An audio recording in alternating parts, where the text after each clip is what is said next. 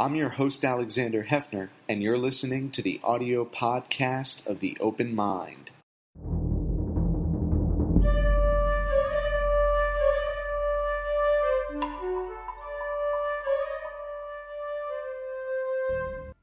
I'm Alexander Heffner, your host on The Open Mind. Today we return to the natural world with the author of a new basic books volume, Never Home Alone From Microbes to Millipedes, Camel Crickets, and Honeybees The Natural History of Where We Live. Rob Dunn is a professor in the Department of Applied Ecology at North Carolina State University and in the Natural History Museum of Denmark at the University of Copenhagen. He is the author of five previous books, including Never Out of Season and Every Living Thing. Dunn lives in Raleigh, North Carolina. In the process of sanitizing our own homes, Dunn reveals in Never Home Alone, we've created a playground of revolution for bacteria and parasites in our not very tranquil homes. His discovery of 200,000 new species living incognito in our bedrooms, kitchens, living areas, bathrooms, basements, attics astounds. Some can kill, some are benign, and some may actually help us, enhance our health. But most of them, if not all of them, until your investigation, Rob, were unknown to us. Yeah, so I mean, for most of history, I mean, er- early on, we figured out that there are some pathogens living in our house. And so once we'd figured that out, most of the people who studied the indoors focused on the bad stuff. And people like me, trained as basic biologists, were taught to go far away and make new discoveries. And so I started off as a tropical biologist.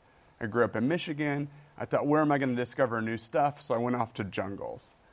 But the truth is that that meant that all the stuff that wasn't deadly in your bedroom, in your bathroom, there was nobody really focused on it. And so it's this whole realm we bump into every day that, that doesn't have a sort of scientific domain of inquiry.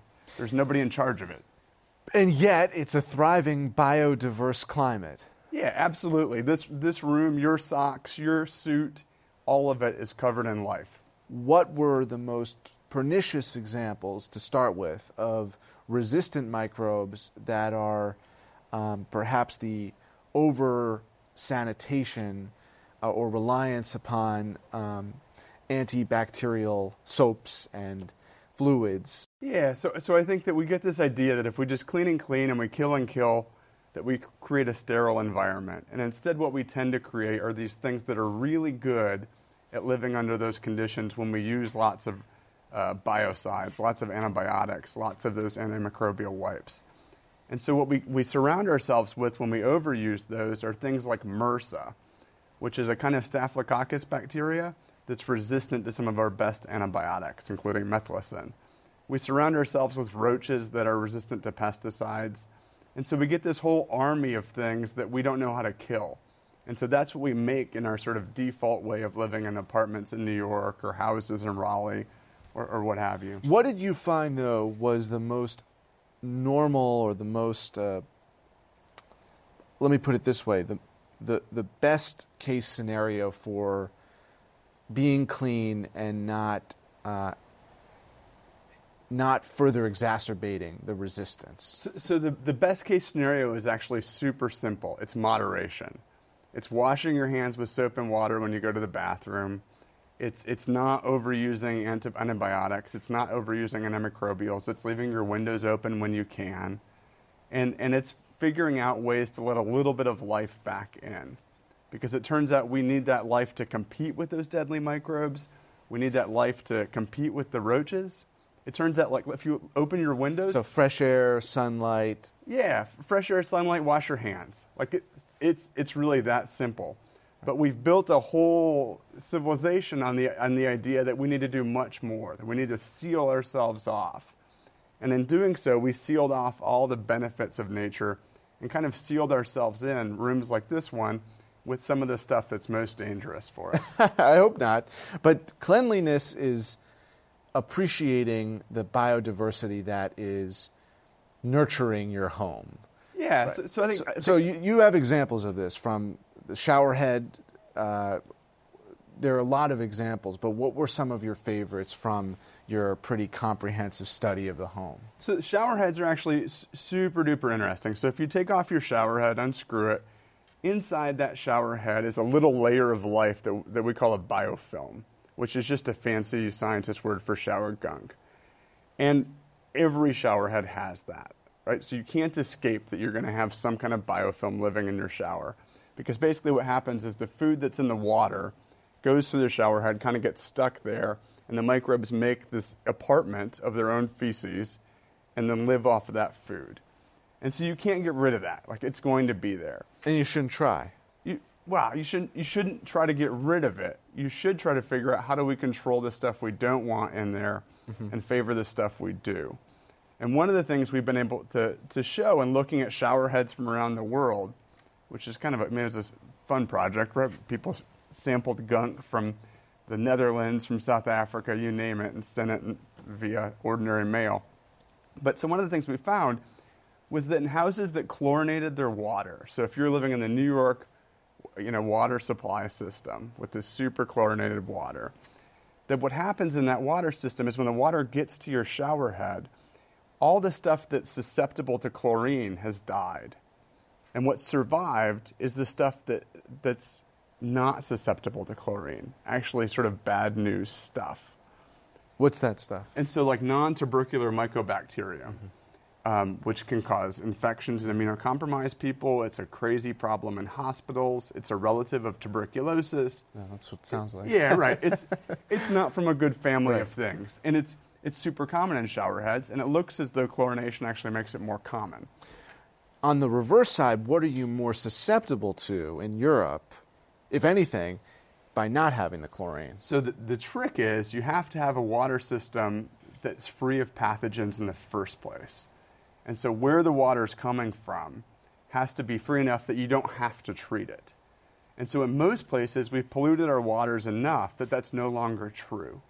And so if the, all that place that your, all of your water comes from is, is still free of human pathogens or free of you know, industrial toxins, then you're okay. So there's no trade off. The trade off only emerges when you have water systems that are at risk from, for pathogens, or when you can no longer rely on the water that's in the groundwater and you're using surface water, which happens in New York. Upstate New York, big lakes, a lot of water comes from there down into New York City, and it has to be treated because you've got beavers in those lakes and you've got all kinds of things going on. But ancient water underground, where a lot of this European water comes from, it doesn't always have to be treated. And so it's actually a, it's a hard situation because we can't fix it super quickly once we screw it up.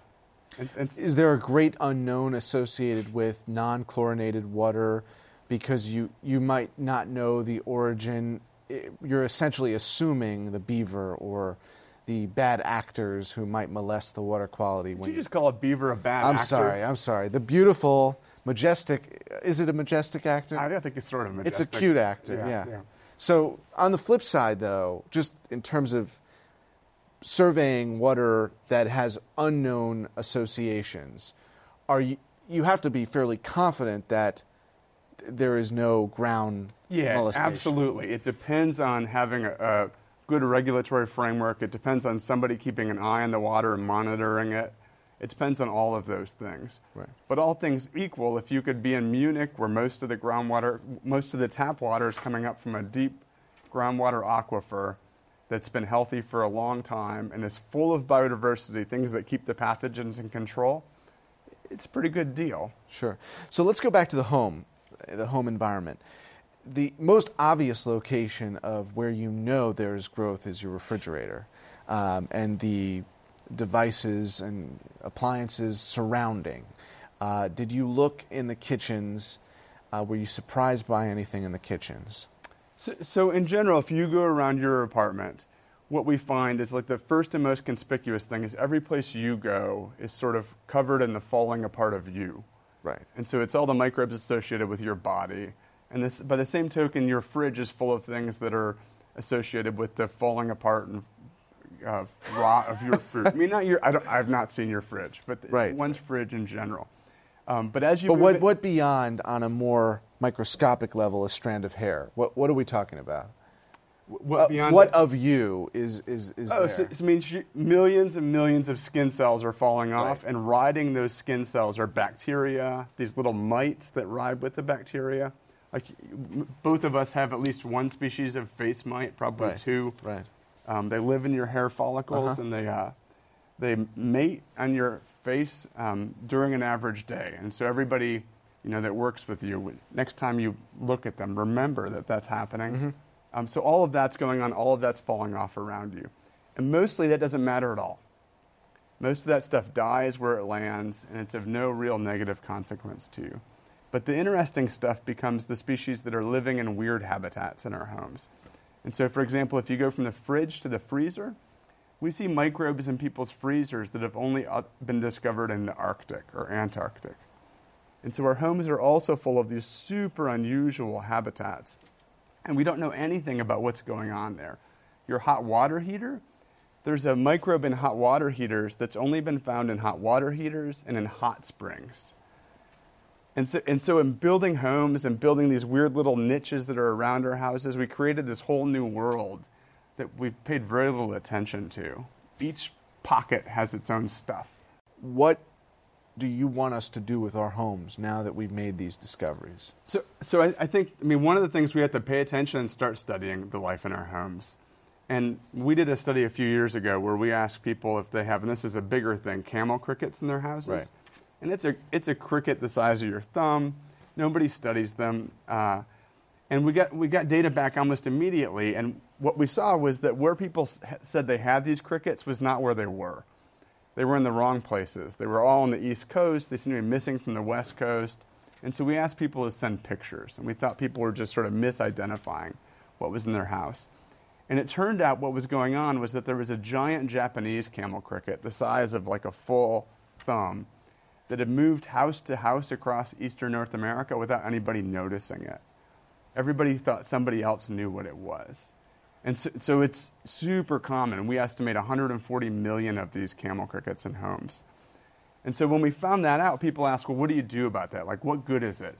And as a scientist, I'm trained to hate the question, what good is it? But so we thought, well, how can we look at a species like this and other species you find in your house? How can we search for the values they might have? And so we thought, well, this is a kind of cricket that lives in caves usually. It eats hard to break down things. What if it has microbes in its gut that allow it to eat those things? What if we could use those microbes industrially? And so we looked for microbes in the gut of those camel crickets, one from my basement in particular, that might break down plastic or the waste of the paper pulp industry. And so far, from all of Earth, there are only five species of bacteria that can break down the stuff that is produced by paper, making paper. We found five more in the first individual camel cricket we looked in. And so, my, my sense is that as we go around our homes, that there are all these species that we know nothing about, each one of which could offer some huge value to society. And, but we won't ever know unless we pay attention. And in, in general, the more we seal ourselves off inside our homes, that's the same relationship we have to nature in general. That we've stopped paying attention, and so we've stopped seeing the answers it can provide. A union of concerned homemakers. uh, is- Exactly, is, what yeah. we need. but I don't know why you dislike that question, or maybe you're just being facetious, because evidently a lot of good can come from the studies of our homes to identify microbes that might help us with environmental stewardship in the case of cutting down on plastics or in our ongoing efforts to defeat cancer or other disease. Uh, were there were there other examples? Yeah, uh, I, I actually, I mean, I was being. Uh, I know you. my, my, The my- scientific process should be undeterred by a desire for some X, Y, or Z solution. It, it's how we've been trained, and I think it's it's a huge mistake, and it's part of why we've missed some of these obvious things. But yeah, another one would be, and there's super common ants in homes in New York, and we think some of those ants are producing new kinds of antibiotics. wow. Um, there are, uh, like, what's another example? So, transgenic corn. The genes in that transgenic corn that produce pesticides come from a moth from a kitchen cabinet in Germany. And so, again and again, we find useful things. Uh, penicillin used to produce antibiotics. It's the same bread mold you find in your house. And, and so, I think that you know, of the hundreds of thousands of species around us every day, many of them have potential uses.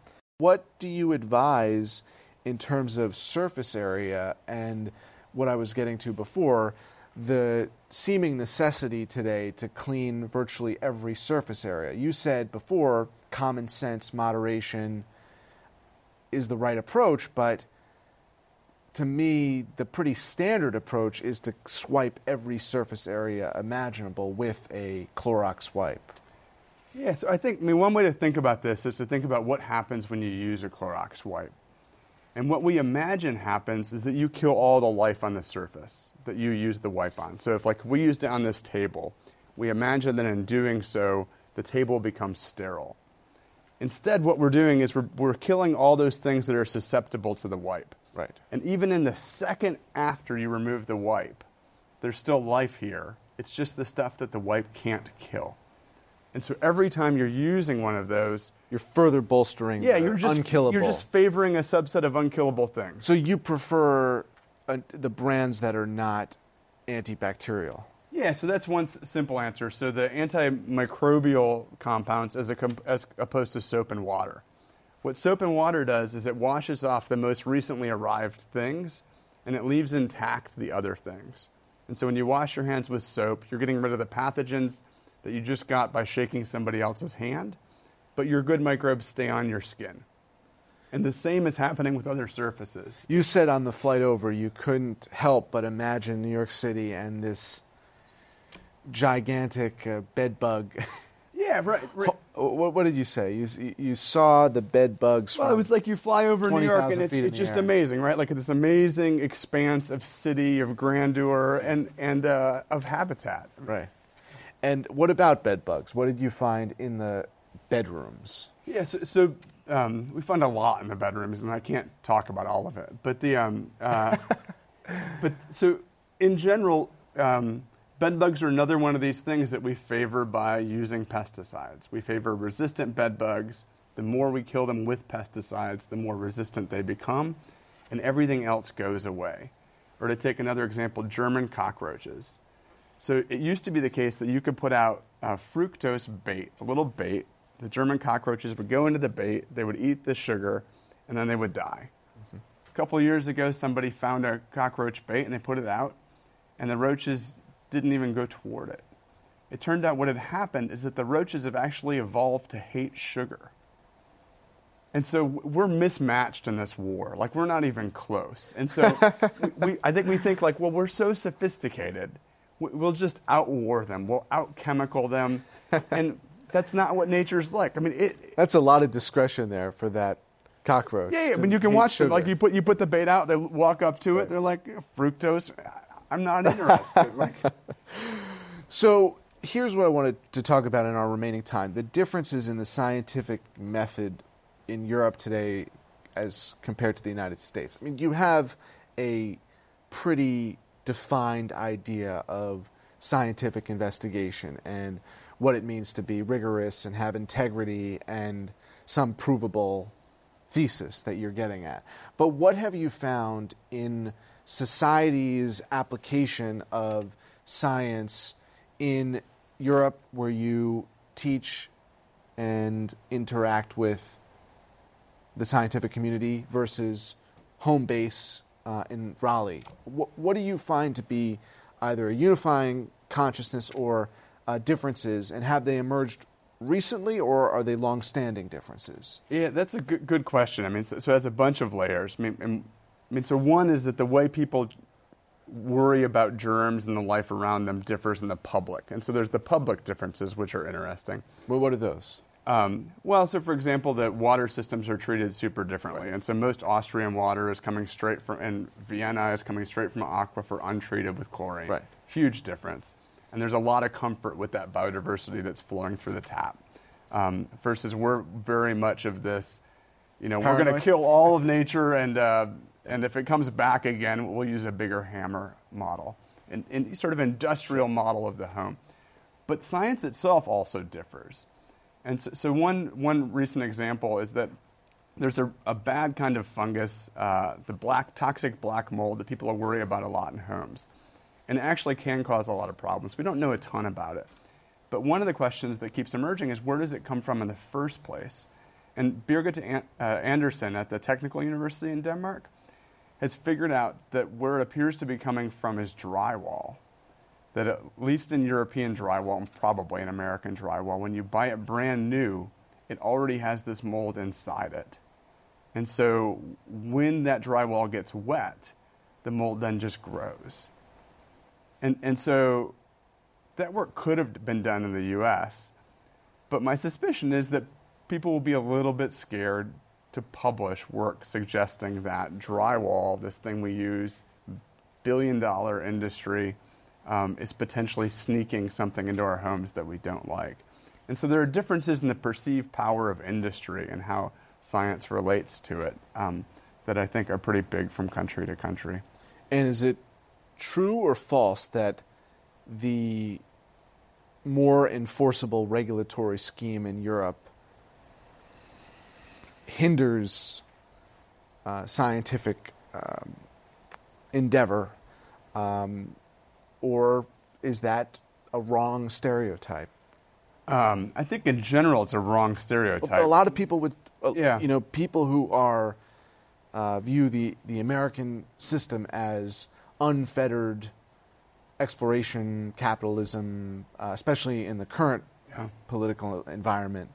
They might form that, but uh, how do they balance the regulation and and scientific endeavor differently? In So I think we're fettered by different things, right? That the uh, the European model, there's more constraint on what, what one views as as ethical, as permissible in a societal context. Transgenic crops would be one example. What kind of transgenic work do you do? Um, by the same token, in the U.S., I think that there's much more awareness of the power of industry and of the kind of work one can do in light of that power. And that has two elements. And one is fear, right? Like, do I do this research given that this is work that um, could threaten a, a, a very, very powerful industry of whatever type? And the other is, is money. And so a huge proportion of university money in the US comes directly from industry. And, and so, which is not to say that that corrupts scientists, but, but it means a lot more work is going to happen in those things the industry already views as, as uh, reasonable to work on. Right? The drywall industry is not going to fund, like, can we find fungus in drywall? The clothing industry is not going to fund, like, are there ever pathogens on clothes when you buy them new? Um, So, it, to those folks, it's not a socialistic uh, impulse. It is an ethical, uh, a moral view of your fellow human being uh, from the European context that uh, you want to do research that furthers the livelihoods of, of, of people and not corporations. Is that more of the salient feeling? Yeah, yeah, and to really search for beautiful truths in a way that's not uh, compromised by by big, big And- dollar industry money. and and maybe from the inception because the original funds are not from those corporations. right. So the process can can work differently. Yeah, I mean, the Independently. mo- money is an attractor in science, and so if you put money over here, science will move that direction, right? And and so, in part, what we do and don't know about houses is reflected in that. What do you hope might reform in the American system in response to your book beyond what we've talked about, which is lay folks like me and our response to the growth of, of bacteria or biodiversity in our homes? What what do you think that the American system ought to consider importing some of the values uh, of, of the European uh, scientific model? Um, well, I think there are two, two kinds of questions there. So, Yeah. so one, what do I hope?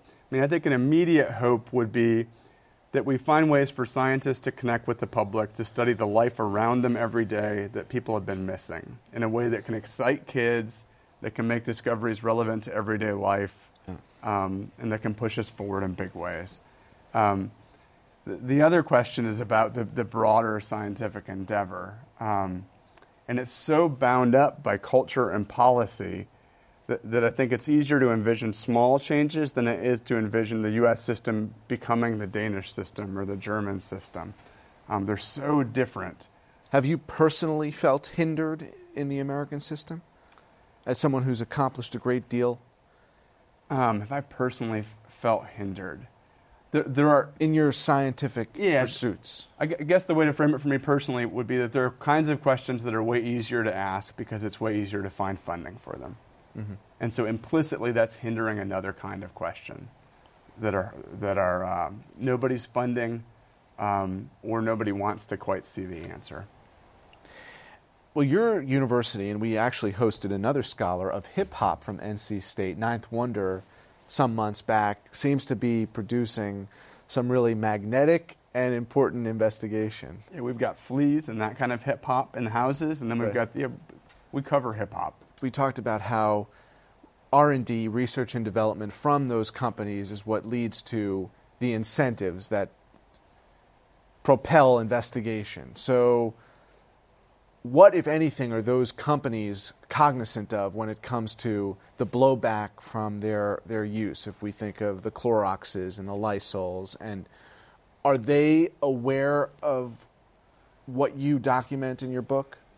Yeah, we're probably not good friends, I guess. Um, but well, so as an example, How, how could you work in tandem, though? Is, could you envision working in tandem? Because that's really how you describe the American model.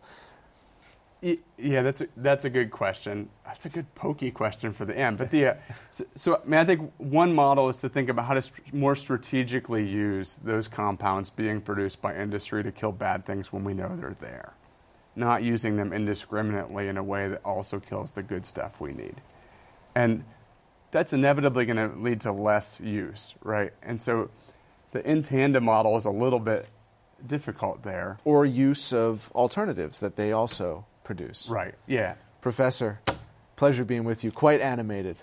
It was a great joy. Thanks for having me. Thank you, Rob. And thanks to you in the audience. I hope you join us again next time for a thoughtful excursion into the world of ideas. Until then, keep an open mind. Please visit the Open Mind website at 13.org slash openmind to view this program online or to access over 1500 other interviews. And do check us out on Twitter and Facebook at Open Mind TV for updates on future programming.